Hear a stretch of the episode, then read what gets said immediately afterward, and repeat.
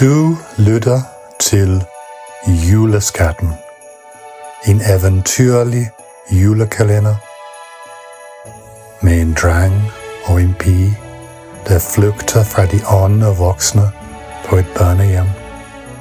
Med nogle pirater. Med en kæmpe isbjørn. Og en mand med store bryster, der går i blomstret kjole.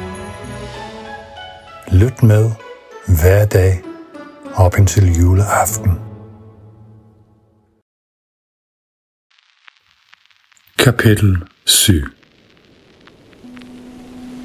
Børnene var sultne, men de havde ikke lyst til at blive opdaget i besætningen, så de holdt sig i deres skjulested, i stedet for at prøve at finde noget at spise. De havde ikke noget kompas med, men de var ret sikre på, at skibet sejlede nordpå, for de blev koldere og koldere. En nat, efter de forsigtigt havde sneet sig op på dækket for at få noget frisk luft, så de nogle kæmpe store hvide klodser i havet. Nogle var lige så store som højhuse, måske endda større, og de undrede sig over, hvad det var for noget, da de aldrig havde set noget lignende. Men pludselig slog det pigen, at det måtte være isbjerg. Lige efter det var gået op for børnene, at skibet sejlede i et hav, som var fyldt med isbjerg, så de, at der var noget, der hoppede rundt og sprang fra det ene isbjerg til det andet. De vidste ikke, hvad det var, da det også var hvidt og svært at få øje på. Men jo tættere det kom på skibet, og det gjorde det, desto nærmere var det at se. Jeg ved, hvad det er for noget, råbte drengen. En isbjørn.